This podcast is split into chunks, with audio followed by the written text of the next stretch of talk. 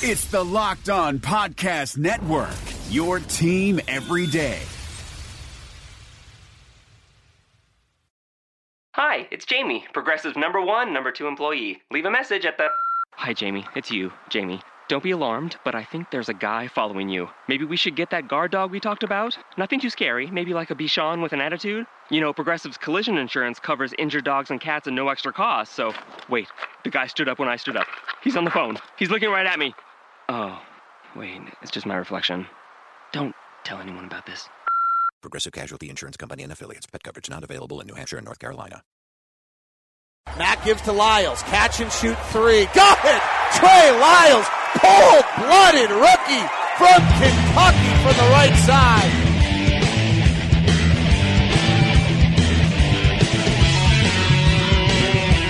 Surprise! I lied. I'm here. It's the June 16th edition of Locked On Jazz. Debbie Downer on the NBA draft. A minor discussion of why the Jazz actually might not have as much cap space as you think. Talk around what else the NBA game six tonight and prepare you for that plus a few other little notes around the league. It's all coming up on today's edition of Locked on Jazz. Bum bum bum bum bum bum bum bum. Pow. How are you? Uh, I was planning to not be here today because uh, I was going to be at my daughter's golf tournament. But uh, with Deyonta Davis coming into town, uh, I've decided that uh, I want to go see that, so I'm missing my daughter's golf tournament today. She's had me around enough. Uh, and hopefully there'll be plenty more. So, and my wife's perfectly good at handling it. It's not a big deal. Not like I deserve a medal or anything like that, but I'm going to go uh, make sure I can go watch Deyonta Davis. So it gave me a chance to do Locked on Jazz. Can I share with you super exciting news? The Locked On Podcast Network is developing and have solidified Locked On Celtics, Locked On Bulls. We think we're close on Locked On Nuggets and Warriors. Locked On Pelicans and Locked On Magic are all done. The hope is to have all 30 NBA teams with a model similar to Locked On Jazz. Couldn't be possible uh, without the work you guys have done to support this, uh, make it what it is. Uh, really, guys like Devin Cash who've been the first to advertise on it uh, in his real estate company. So, thank you uh, very much to everyone uh, involved who's uh, been supportive and and helped this grow. So, I, I, I cannot thank you enough um, for that. It's really cool. Really, really exciting. Locked on Golf also exists. Locked on NBA as uh, Mike Schmitz, two part interview about the draft. I'm going to be a total Debbie Downer on the NBA draft today, kind of as a point of a show, not really entirely how I feel on it. Um, but I wanted to, uh, it's kind of where I am a little bit in the process, kind of often am at this point. And uh, so, anyway, uh, just wanted to, to get that out. It's a big thank you to you guys. Really, I couldn't do it. Um, uh, you know, really couldn't simply without your guys' amazing support, none of these things would have happened. So that's that's the cool thing about it. So anyway, thank you very much. Thank you, thank you, thank you, thank you, thank you, thank you, thank you, thank you, thank you. Let us pin across the world to start it off today. We go to Emmett Golden Marks, who is a jazz fan in Boston. And boy, is the Boston Globe on fire today. Wow. Boston Globe four page editorial about the uh, AR-15 rifle and are tweeting out the name of every single person killed by an assault weapon since the assault ban, ban, weapon uh, ban was lifted. Uh, pretty impressive. Uh, anyway, Emmett Golden Marks. Uh, if my name sounds familiar, that's because you read my twin brother's Jesse's email when the Jazz played the Pistons. It did. He's the guy getting the doctorate degree in uh, Michigan. Uh, maybe we'll be uh, f- first pair of brothers to be pinned. Like him, I'm an astronomy PhD student, but at Boston University. Wow. Like, what did you guys do at dinner when you were kids? Like, little, like dinner outside every night? Like, who ends up with two astronomy PhD students? Wow, what a family. Uh, my uh, jazz story is a bit different. As a kid, I was a casual NBA fan, pretty much splitting time between a variety of teams who were on TV in upstate New York. My jazz moment really became when the freshman at Brown University, my brother and I watched the Jazz Lakers playoff series. And though the Jazz lost, I fell in love with that team. A couple of years later, I found your podcast, uh, which have been ever hooked since. I'm going to my first Jazz game. This was written in February. I'm still behind on some of them and just grabbing old ones. On Monday, and uh, and super ironically, I work in an office here with another Jazz fan who grew up in Utah. I just want to thank you for the awesome podcast. Uh, thank you. Uh, appreciate it. That is Emmett Golden Marks, and he says in peace. And that was written on February 24th, and that is still apropos, maybe more so uh, today. So thank you very much to Eben Golden Marks. All right, let us do the Locked On Jazz tip off story of the day. Debbie Downer. If you text me, that's my phone thing. I am not. I I, I vow to not be a negative Nelly. However, I got to tell you, right now, where I stand on the 12th pick, I haven't found anyone I love. Now, I watched Deyonta Davis last night, and I'm closer to falling in love with him than any player I have uh, so far.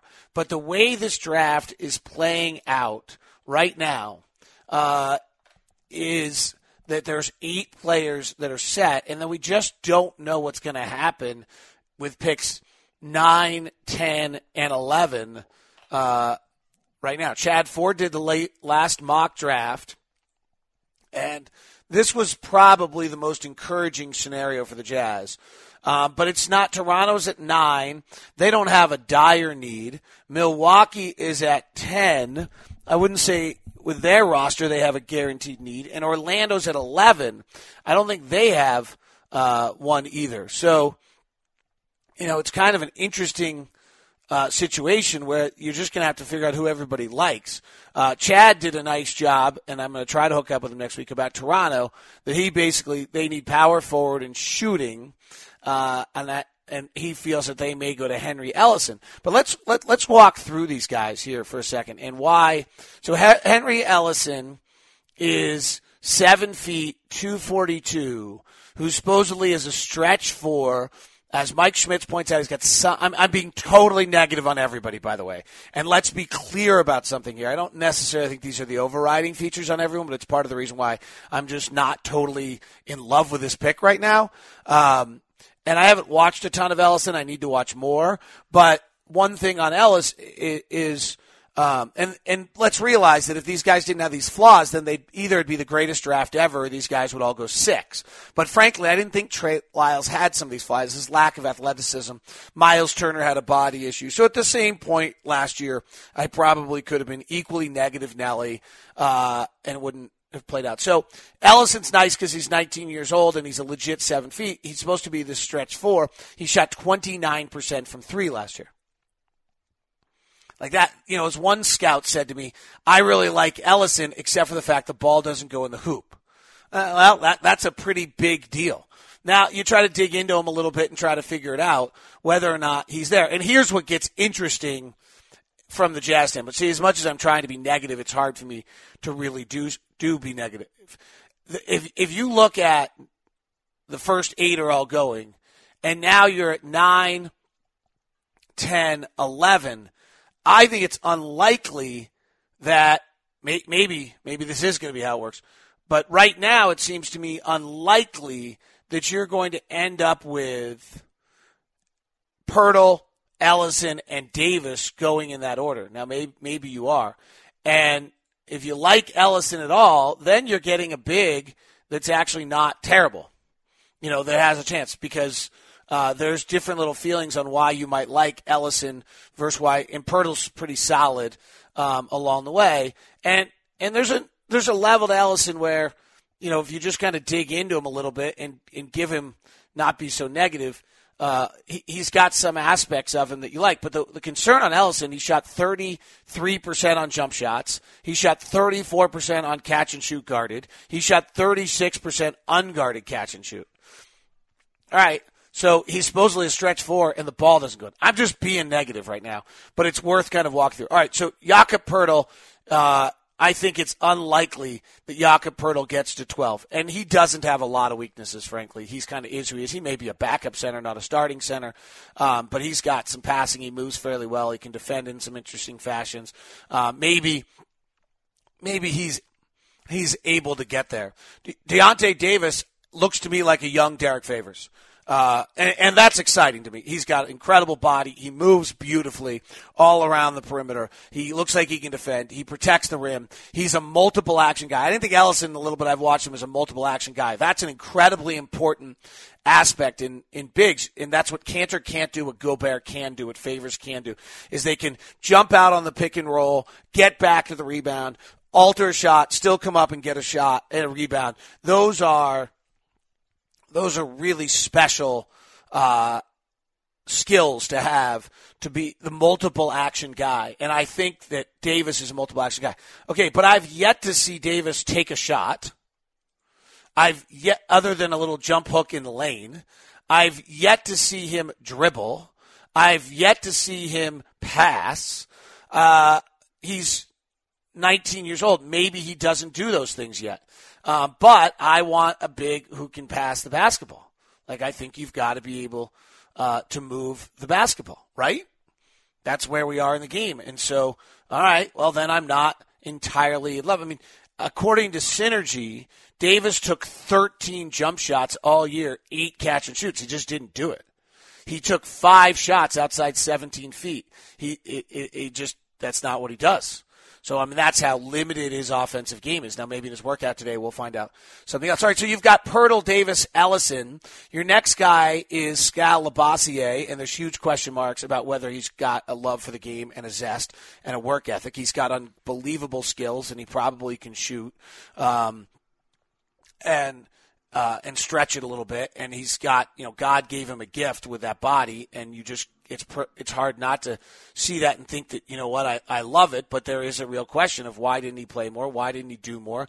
Does he have the the the zest and the fire. Mike Schmitz didn't necessarily think that was a problem, but that's that's a big question mark on him from a lot of people. He wasn't good on the pick and roll as the roll guy last year.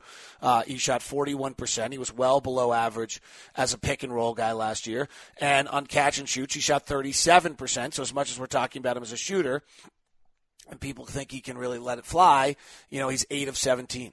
Okay, then you got Sabonis. Sabonis is six ten. He's got no reach. I'm just being negative for the sake of negative, but I think this is important to kind of walk through. You've got Sabonis, who's six ten, and he's got uh, limited reach, so he's not going to be able to play seven. He's not athletic enough to get out and switch on fours defensively regularly. It's a real question of how you're going to play him defensively. He's not as dad as a passer. He's a nice player. He's got great angles. His motor's incredible. There's reasons why every single one of these guys is draftable at 12 there's also reasons why what I'm trying to say is that there's you you can have real hesitation on a lot of them. Ante Zizic, I don't know a lot. Thon Maker, we don't know his age, we, his experience though. Okay, then you get to the wings and you get to Denzel Valentine, who's a beautiful passer. He knows exactly how to play. He's 23 years old. I I really question where he's going to be able to defend. Like who who is he going to be able to defend?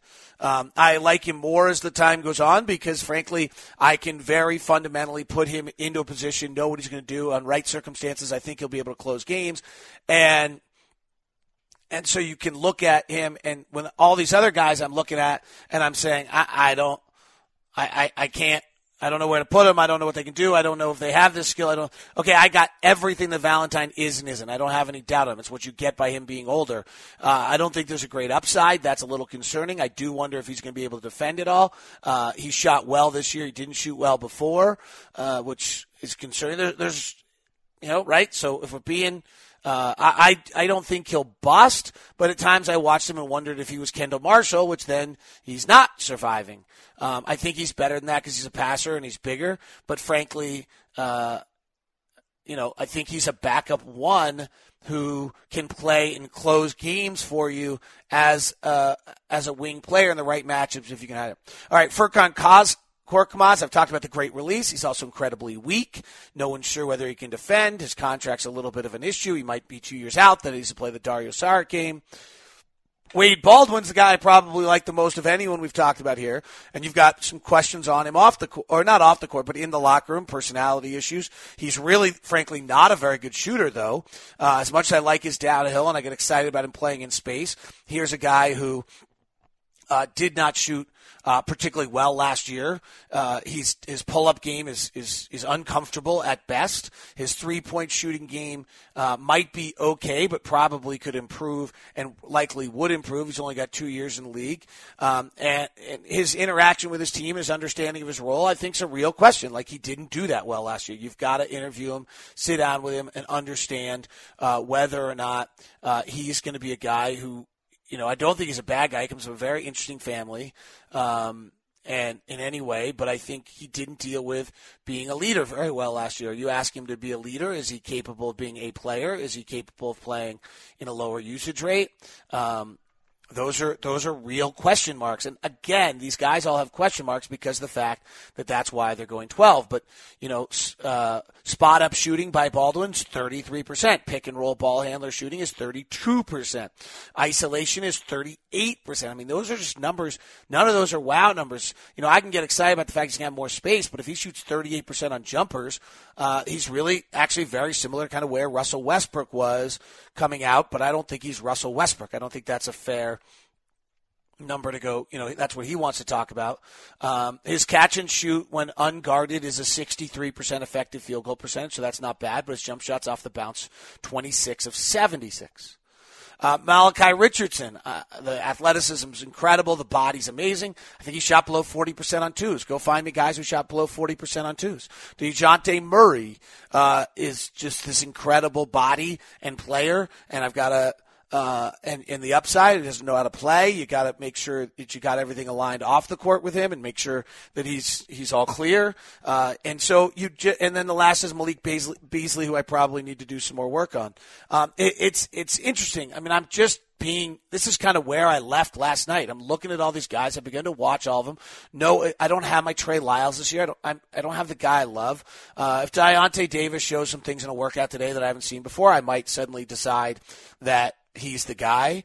Uh, but it, it's it's as we get to this point, it's certainly interesting to kind of have this feeling, uh, which I bet if we went back and looked at, I'd have every year. But I just kind of wanted to walk through negative, definitely with intention of negativity today, um, not because I'm just bitter that I'm not at my daughter's golf tournament, uh, to show you that there, there's just these guys. Now, Poeltl's the one who I didn't really dig into enough. I probably got to watch him more. You know, the one problem I have with Poeltl, and I bet you some Ute fans might disagree with me on this, is the few times I've watched Poeltl against NBA players, so against Sabonis uh, would be a good example. I, I'm not sure he was the better player. You know, it's the same thing I feel like when watching Michigan State with Valentine, it's so hard to go find games where Michigan State actually played pro players. The one thing on Davis that's nice is he's actually going up against a few pro players. They played Providence, they played Louisville, they played Kansas, uh, they played Maryland, and those are all have pro players at similar positions to him, and so you can look at that. You know, with with Poeltl, the one thing I the the numbers jump out to me as and he's as 11 legit seven feet. And I think, hey, if Poeltl's on the board at 12, the Jazz have probably got to grab him. Uh, I think that's the right the right guy. Now, the one thing that worries me a little bit on Poeltl, or actually that doesn't worry me, is how good he was on the pick and roll. As a pick and roll guy, he's really, really good. Um, and that I think is exciting. Now, can he stretch at all? I don't know. They just didn't use him like that. And so is he just a is he Jonas Valanciunas kind of player? Is that what he is? And maybe that's fine if he can he can do that. I mean, he took uh, you know, a grand total of like four jump shots the entire season. Um, he didn't show much of any isolation uh, offensive moves. They ran the ball through him, and he touched the ball a lot, and he seems comfortable with that. He didn't wow me, but I haven't dug in on him. Um, probably should. Uh, it doesn't feel like he's going to get there, but there is the scenario. The scenario right now in the draft is coming down to what is Toronto, not Milwaukee, uh, 9, 10, 11 in the draft going to be, and that that I think is the, the question that I don't think any of us know is is who does Toronto Toronto may Labissiere is is probably the shoot the moon prospect at that point. Maybe it's it's too hard for them not to take him uh, at nine. Ellenson is a stretch four. Uh, maybe it's too hard for them not to take him at that point. Uh, and so Poeltl, kind of with they since they have Valanciunas, gets lo- lost. Milwaukee has John Henson. Uh, they really need shooting badly. Korkmaz is the best shooter. I don't know if they know they can get him over or not, uh, and whether he'll come. And then Orlando's sitting at 11, and I don't know if Labissiere's already gone 10 or if Ellenson's gone 9, then they maybe go Labissiere, and then and then Jakob Poeltl is on the board, and that that gets hard. Now you're making a decision probably between Poeltl and Davis, and on the wings, unless there's someone that has wowed the Jazz that I don't know about, you know, you're probably making a decision uh, between Valentine, Baldwin, Murray, uh, and Murray's, uh, you know, just whether he's who he is and whether he's, you know, together enough to to to believe that you want to invest seven years into him or whatever it is, and and now you suddenly that's where you are, and if it's and then maybe you're just in a simple decision of Poeltl or Davis at that point uh, or Sabonis. All right, that is your tip-off story of the day. Uh, just kind of, I just, I don't know. I don't. Maybe that wasn't the best. Uh, game six is tonight. Uh, here's the thing that's interesting. Uh, no Bogut matters. You know, uh, he, he might not. Someone's got to still play those 15 minutes, and and their other bigs have not been good. And they, the Cavaliers, may have figured out that they cannot corral LeBron or Kyrie Irving on drives. And this goes back to the NBA scout talking about the fact that you have got to have Kyrie Irving being Batman instead of Robin. And maybe that's exactly what we're going to see is that Kyrie comes off these pick and rolls, makes Steph defend, and Kyrie uh, or Klay Thompson defend and pick and roll and see if the big is able to bring it to him. Now watch early how often Draymond Green gets on Kyrie and if he disrupts the game because that's the difference between what they had uh, with Kyrie the game before not having Draymond. Uh, the other one I think is important with LeBron and the jump shot is LeBron has only played 20 games since April 11th. April 11th. That's 60 days plus. And maybe he's just healthy. And that makes an enormous difference in what's going on. Uh, tip of the hat to Craig Sager, to Doris Burke, and the ABC crew also for kind of obviously facilitating that. So that'll be really cool to see Craig uh, tonight. That is locked on Jazz today. No trade because I uh, wasn't didn't think I was doing a podcast. So hope you're well. Thanks for tuning in, uh, and thanks for for all of your support. If you'd like to advertise on Locked On Jazz or Locked On NBA, you can email me at dlock09 at gmail.com. Thank you very much. Rejecting the screen has been retweeted by Kobe, Dame Lillard, and Vince Carter. So it's fair to say you should give it a shot. I'm Noah Kozlov. And I'm Adam Stanko. Rejecting the screen hits your feed every Tuesday and Thursday. On Tuesday, we talk hoops and a little bit of life. On Thursday, we go ISO with a guest. Stories from anyone and everyone who has touched the NBA with tales we promise you've never heard before. Find Rejecting the Screen right now, wherever you get podcasts, and hit that subscribe button.